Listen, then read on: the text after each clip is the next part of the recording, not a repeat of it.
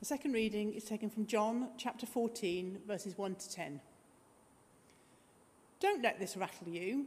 You trust God, don't you? Trust me. There is plenty of room for you in my Father's home. If that weren't so, would I have told you that I am on my way to get a room ready for you? And if I'm not if I'm on my way to get a room ready, I'll come back and get you so that you can live where I live. And you already know the road I am taking. Thomas said, Master, we have no idea where you're going. How do you expect us to know the road? Jesus said, I am the road, also the truth, also the life. No one gets to the Father apart from me. If, if you really know me, if you really knew me, you would know my Father as well. From now on, you do know him. You have even seen him. Philip said, Master, show us the Father then we'll be content. You've been with me all this time, Philip, and you still don't understand? To see me is to see the Father. So how can you ask, Where is the Father? Don't you believe that I am in the Father and the Father is in me? The words I speak to, to you aren't mere words. I don't just make them up on my own. The Father who resides in me crafts each word into a divine act. This is the word of the Lord.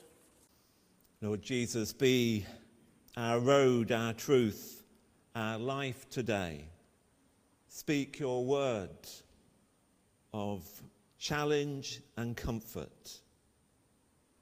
Amen.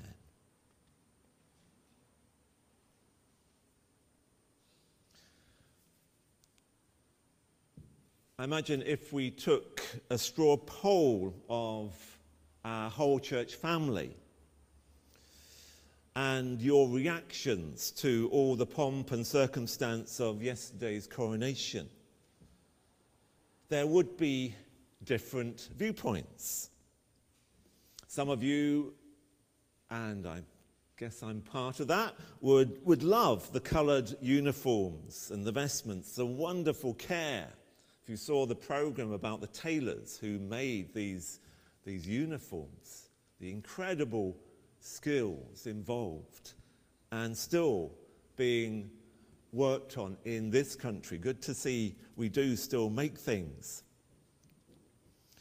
Some of you would love the, the vestments. I'm not quite into those, but there you are. The jewels, the regalia, the ancient rituals, the glorious architecture, the heavenly music, the sense of history. And some of you would say, well, well, that's all a bit too much. We want something a bit simpler. Couldn't they just arrive on a, on a donkey? And some of you would have all kinds of mixture of feelings. You would have, like me, a kind of love of that, but some discomfort at moments when the ritual becomes disconnected from the realities of today when the ritual becomes disconnected with the Jesus of Nazareth, the man on the cross. And yet, knowing that at other times that service pointed so clearly to that Jesus who came not to be served, but to serve. I think it's right that we have that mixture of reactions both within the church family and to some extent within ourselves. I think the most moving point for me was when King Charles was in a simple shirt awaiting the anointing. A human being like any other human being, with all the nervousness and the anxiety and the stresses and the sense of moment and privilege of that day. Over and above all that happened yesterday is that greater truth, which I believe it proclaimed that in Paul's words, God has highly exalted Jesus and given Jesus the name above every name, so that at the name of Jesus every knee should bow in heaven and on earth and under the earth, and every tongue confess that Jesus Christ is Lord to the glory of God the Father. Our readings today draw us into that wonder of who Jesus is, of how he shows us and brings us to the Father, to the heavenly heavenly God, the divine eternal reality. However, we name that reality, this spiritual power that is behind the whole of life and the whole of creation. I rather like singing God Save the King because it reminds us that God still has a part to play within our nation, despite many believing or not believing in such a reality. It reminds us that we all need saving, and perhaps more than anyone, the King needs saving and has a Saviour in Jesus Christ. And the King, God save the King, reminds us that it's not just down to majority voting, political sways and swings, that there are some powers. And in a sense, this king has a representative role, representing history, representing the nation, beyond all the politics and all the arguments of today. If we didn't have a king, well, what would we invent instead? I was for many years a fan of Oliver Cromwell, but I have kind of gone off him. He did become a tyrant.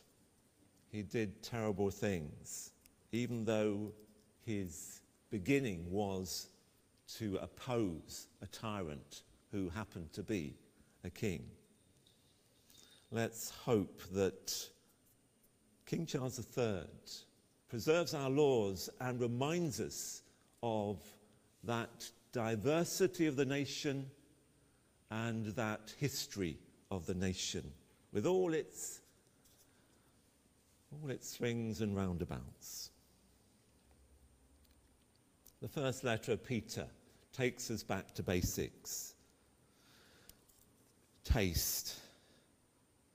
Like newborn babies, draw spiritual milk and grow in the love of God.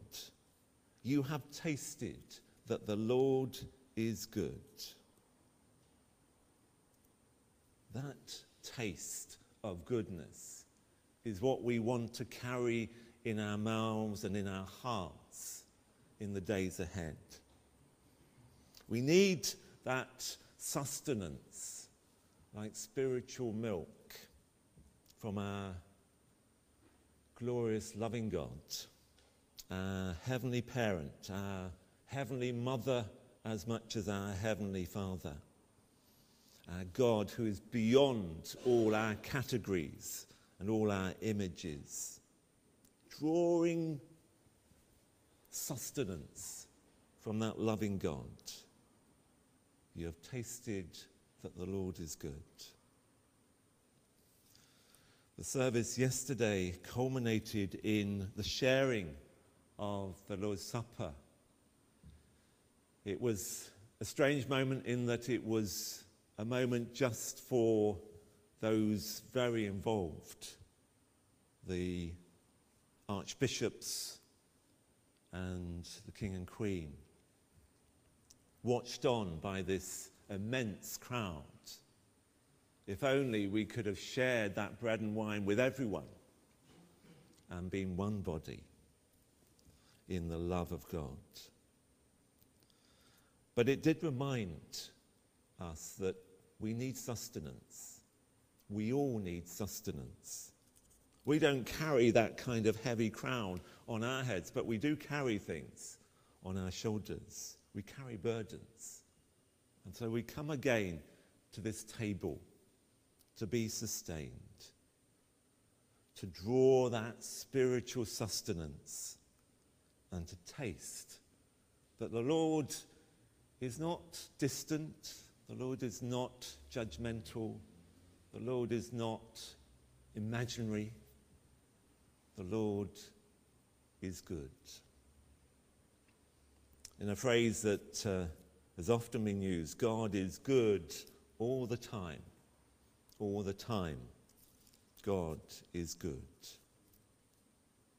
So, like our earthly king, let's draw close to the table and let's taste that all that God is good in Jesus Christ.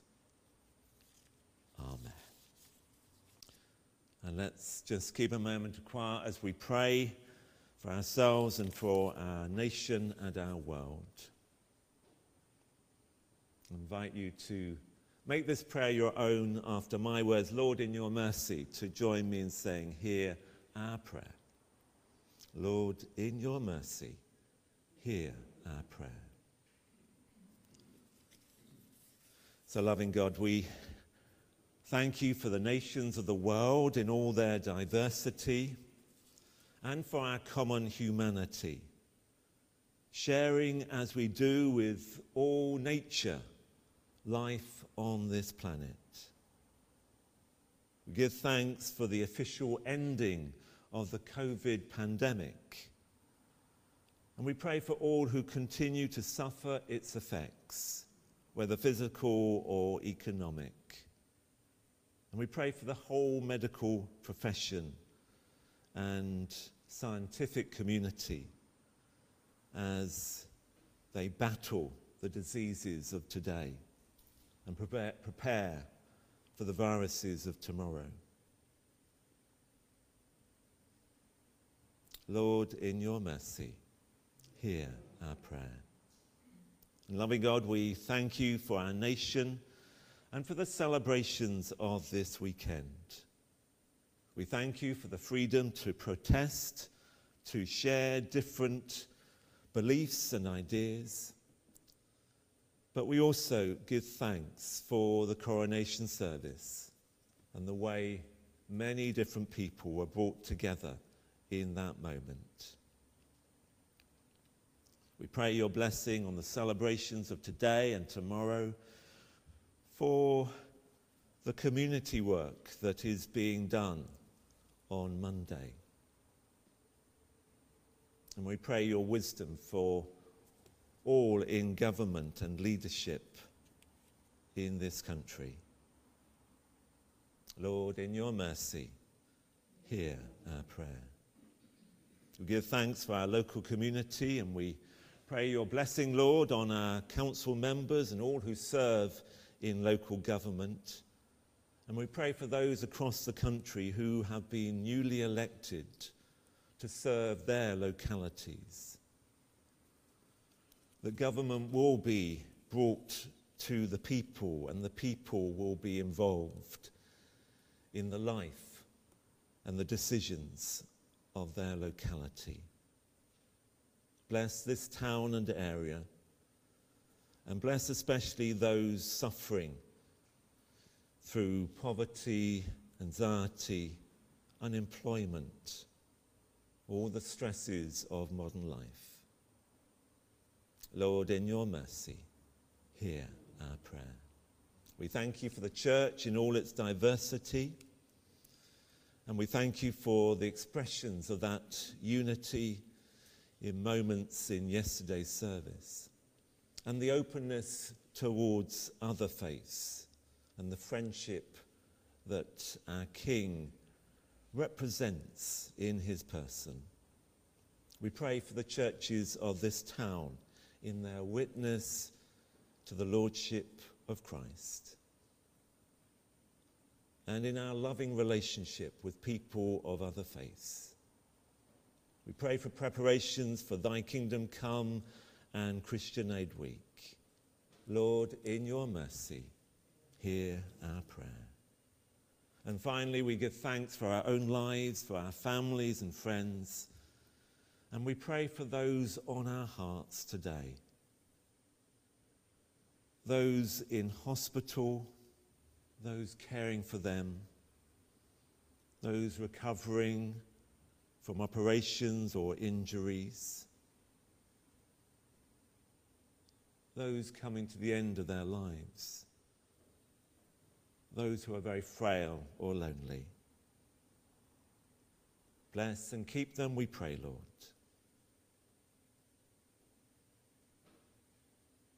Lord, in your mercy, hear our prayer. Accept and use these prayers for the sake of Jesus Christ, our King and our Lord. Amen.